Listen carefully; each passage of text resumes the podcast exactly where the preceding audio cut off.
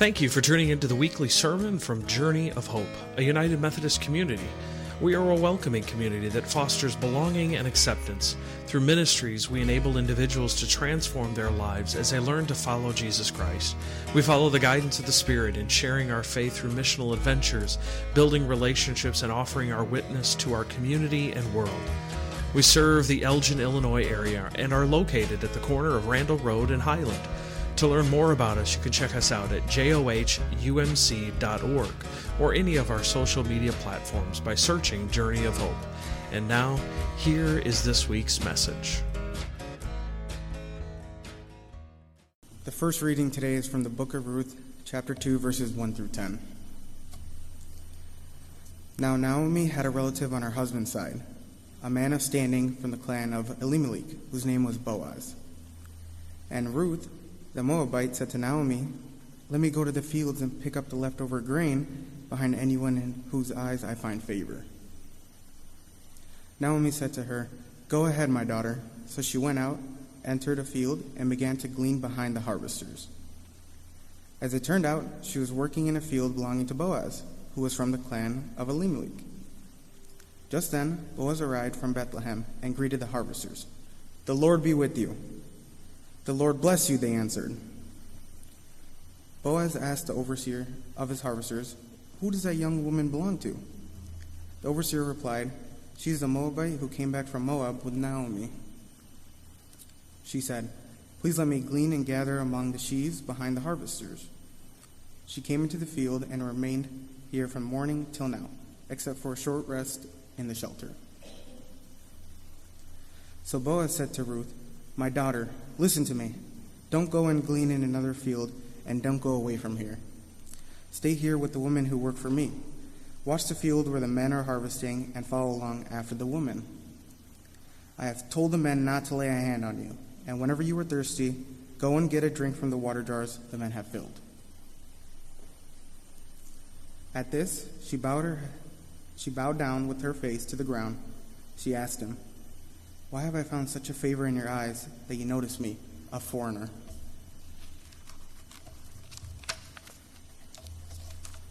Second reading is from the book of Matthew, chapter 10, verses 24 to 31. The student is not above the teacher, nor a servant above his master. It is enough for students to be like their teachers and servants to be like their masters. If the head of the house has been called Beelzebul, how much more mem- the members of this household? So do not be afraid of them, for there is nothing concealed that will not be disclosed, or hidden that will not be made known. What I tell you in the dark, speak in the daylight. What is whispered in your ear, proclaim for the roofs. Do not be afraid of those who kill the body but cannot kill the soul. Rather, be afraid of the one who can destroy both soul and body in hell. Are not two sparrows sold for a penny? Yet not one of them will fall to the ground outside your Father's care. And even the very hairs of your head are all numbered. So do not be afraid. You are worth more than many sparrows. May God bless the reading, hearing, and understanding of His word. Amen. May be seated and thank you.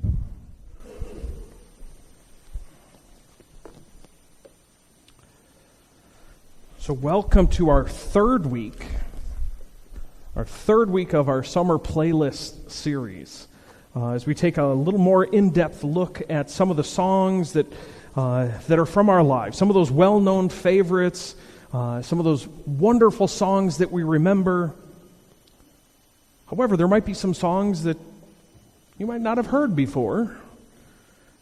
So I'm also focusing on, on, different songs throughout this time. So, so, like I said, some are favorites, some you might not have heard. Today's may be one of those. Uh, but I'm also doing this on Wednesday night. So I encourage you to, to tune in on Wednesday's uh, Pathways Guided Worship uh, as we dive into other songs on Wednesday evenings, and we'll sing those. But, uh, but I'm going to ask that you would pray with me as we begin.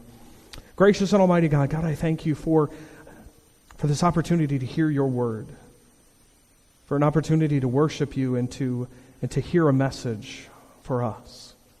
And so, God, I ask that the words that I speak would no longer be my own, but that they would be your words for your people. In Jesus' name, amen. I also want to, re- to remind uh, all of those who are, who are worshiping at, worshiping at home or, uh, or wherever you're at online, uh, because we are celebrating communion today. And so I'm going to encourage you to have communion elements so that at the end of the message, when we do that, you will have elements ready and you will be able to, to share with us uh, as we celebrate this, uh, this wonderful feast together. So, our song this week might not be one that is very familiar to you. And that's okay because I think it still can, can speak to our hearts. It speaks into our lives. Maybe I should ask the question because actually, as I, I looked at the list that I had of all the songs that were mentioned, I don't know who submitted Broken and Beautiful by Kelly Clarkson. Was there some? Oh, all right. All right. I, I wasn't quite sure if I was just going to call her out, but I'm calling Jenny out. So, all right. So Jenny submitted this song, uh, and, and I have to say that I had never heard the song. But when I heard it, I was like, oh, yes, this is beautiful. And so I want to share a little bit about uh, the song with you and, and how it kind of relates to Scripture and to, uh, to our lives. So the song Broken and Beautiful is sung by Kelly Clarkson, but it's actually written by Alecia Moore, John McDaid, and Steve Mac. Uh, so Kelly is just the, the vocalist on this. There are three people that wrote the lyrics and the music for this song. Now, I guess you could say that this song is about empowerment, about feeling good about who you are, and also about maybe taking risks and stepping outside of your comfort zone a little bit. Now, the Bible has plenty of stories about uh, stepping out of your comfort zones, about feeling good about who you are and whose you are. I mean, we just heard part of a story uh, of Ruth from Scripture this morning. And so Ruth has a mother in law, Naomi, who's widowed, and, and she needs to take care of her family. However, Ruth is also a widow, which makes this story even more dire. We hear about Naomi, about how Naomi has two daughters in laws, all widowed. I mean, it actually sounds like a movie script already as you go through this. But Naomi feels like like the younger women, would be better off if they returned to their original homes. So Naomi says, I'm fine. You two go back to your original families, your original homes. And while one of those daughters do, Ruth decides that she will not leave Naomi. Here's where our story picked up today. Both women traveled to Bethlehem hoping things would get better. Naomi knew about Boaz as he was a relative of her late husband. Ruth begins gleaning in Boaz's field and finds favor in his eyes. And while the rest of the story of Ruth and Boaz and Naomi talk about redemption and marriage and how this genealogical line continues on to King David, what I want to focus on is verse 10 in chapter 2. I wonder what Ruth's view of herself was. Because here's verse 10 once again. At this, she bowed down with her face to the ground. She asked him, Why have I found such favor in your, in your eyes that you notice me, a foreigner? Now, I might be reading a little too much into this because the culture of the day would have placed foreigners very low on the human worth scale. Then again, maybe we haven't come that far. But that's a discussion for another time. You see, Ruth can't even look into Boaz's eyes when he approached her. She faces the ground and questions why, she would take inter- why he would take an interest in her. Boaz could have told her how beautiful she was, how hardworking she had been, or even that he felt compassion, that he wanted to help her. But he tells her something a little bit different. So, verse 11, which you didn't hear this morning, let me read verse 11 for you. Boaz replied, I've been told all about what you have done for your mother in law since the death of your husband how you left your father and your mother and your homeland and came to live with a people you did not know before. Boaz tells her that he has heard all about her past. He reminds her of who she is. He doesn't bring up the fact that, that she was so poor that gleaning a field was the only way that she might have been able to eat. He didn't remind her how far she had fallen in society. He didn't oppress her by his position of authority. He tells her who she is and tells her that the Lord will repay her for all of the things that she has done. God is protecting her through Boaz. Ruth has sacred worth. Regardless of what society told her, she had sacred worth. You have sacred worth, regardless of what society tells you. This is what Jesus is telling us in the Gospel of Matthew today. We hear that even though two sparrows go for a penny, they have sacred worth in God's eyes. God knows when one falls, and we are much more valuable than the sparrows. So much so that even the hairs on our head are numbered. Side note, I always found that passage interesting. It would certainly be easier to keep track of those hairs on some of our heads than on others. I'm not saying, I'm just saying. but all kidding aside, uh, we have this inherent worth given by God. This is not the inalienable rights of uh, life, liberty, and the pursuit of happiness, but true and honest self worth. In our society today, I feel like we need to hear this more and more often, especially as we continuously hear messages of failure, of worthlessness, of insignificance, and of unimportance. I've had the opportunity, the, the blessing to work with, with so many youth mission trips and youth groups in my past, and the stories that I have heard about the world that they are growing up in, and the way that society is treating them through, through all of those measures of society and of, through school and especially social media. I mean, those are frightening. Frightening. We could probably ask a couple of students here in the congregation today about some of those experiences that they've had in schools and on social media. You can probably even think about a time uh, back when you navigated school and friends. Maybe you're thinking about that now, but I'll tell you this I don't think it gets even close to what youth today are facing. It seems like everything is telling us that we are not worthy, that we don't belong, that we will never, ever be good enough. You ever felt that way? That no matter what you do, no matter what you've done in your life, no matter how hard you try right now, that it will never be good enough. You may never be fully accepted. God offers words of grace, hope, and love, telling us that we are worthy that you are worthy just the way you are. There's no need to, to change certain areas of your life. You are who God created you to be. We should not try to fit the mold of something else. We shouldn't have to worry about whether or not we feel a little wilted or we got spots. God created us just the way we are. This brings us back to our, our song today broken and beautiful. Now, in a little bit, I'm gonna, I want to play that song for you uh, because I don't think I can sing it nearly as good as Kelly Clarkson can. Uh, but I want you to understand a key concept. Paul tells us in Romans that we have all sinned and we've all fallen short of the glory of God. None of us. No one here is perfect. There's not a single perfect flower in this vase. None of us are. We're all broken people. Now, many will say that the church is the church. That's where all the perfect people go. Right? Like, in order to walk through those doors, you need to be perfect. You need to make sure that you got your Sunday best dress on, you got your hair all put in the right place, that you got your act all together. Then you can walk through the door. But you know what? That is not the case.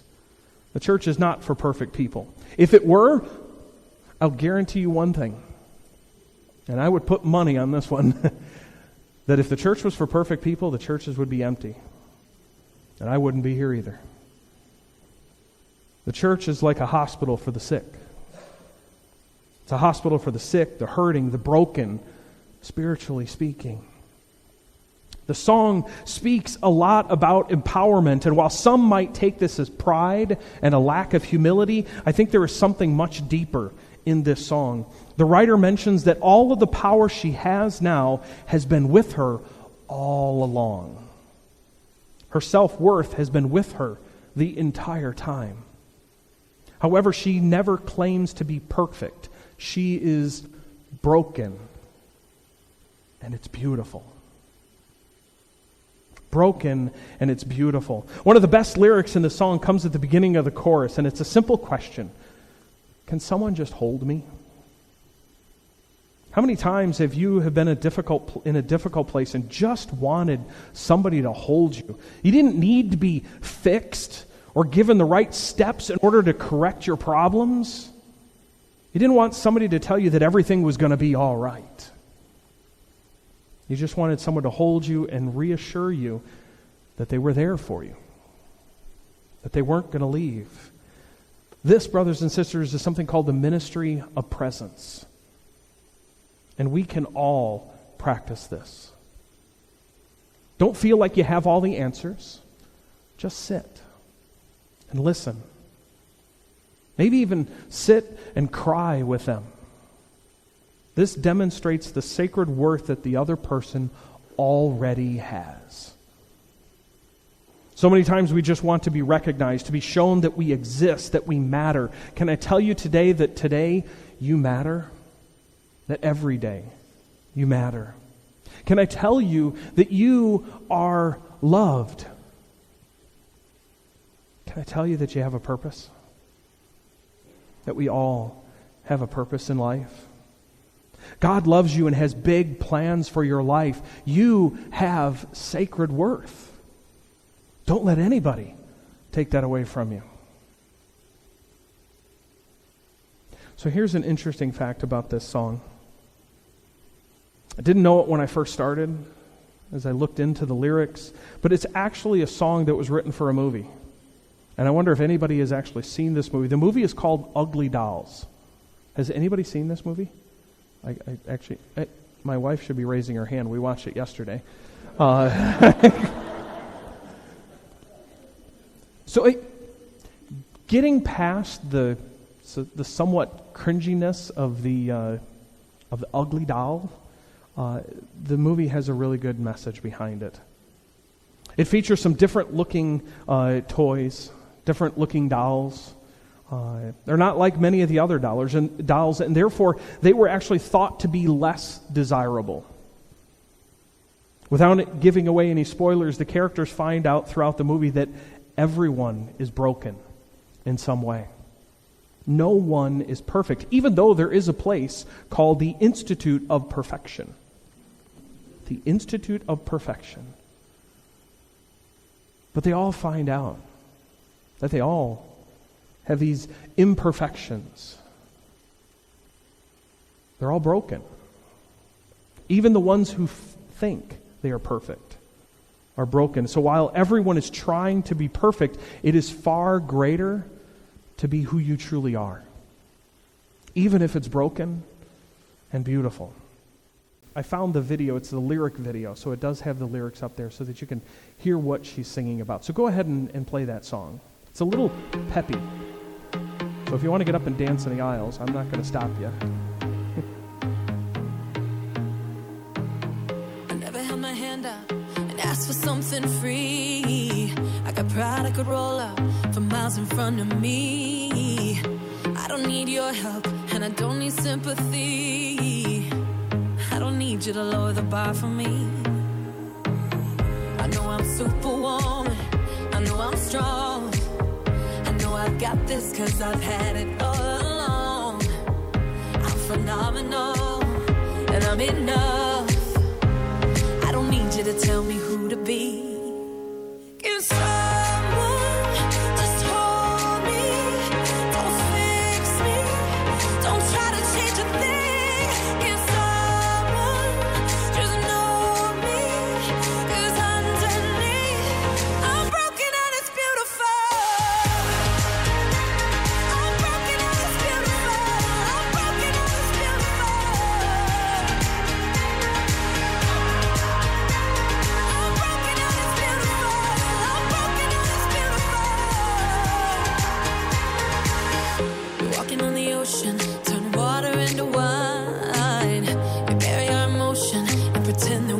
Just